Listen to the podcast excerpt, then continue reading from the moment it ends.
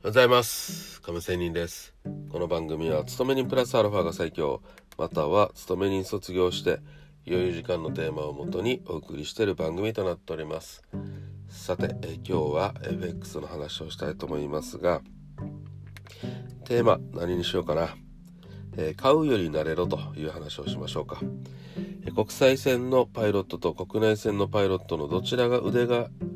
えー上かという質問が結構ありますがもちろんパイロットにもよると思いますが傾向的には国内線のパイロットに軍配が上がるそうです。なぜかというと国内線のパイロットの方が国際線よりのよりもね最も危険とされる離着陸の、えー、回数が多いためです。これね着陸って結構難しいんですよね。つまり離着陸の回数が多いほど、えー、操縦の熟練度が上がるということです。これは相場の世界でも言えることで、習うよりも慣れろという言葉もありますが、トレードの回数をこなすことで、いろいろな状況を経験して自分のものにすることは大変大事です。チャートを見る上でも同様で、チャートを見る回数が回数を増やして、いろいろな局面に頭にすり込んでいくと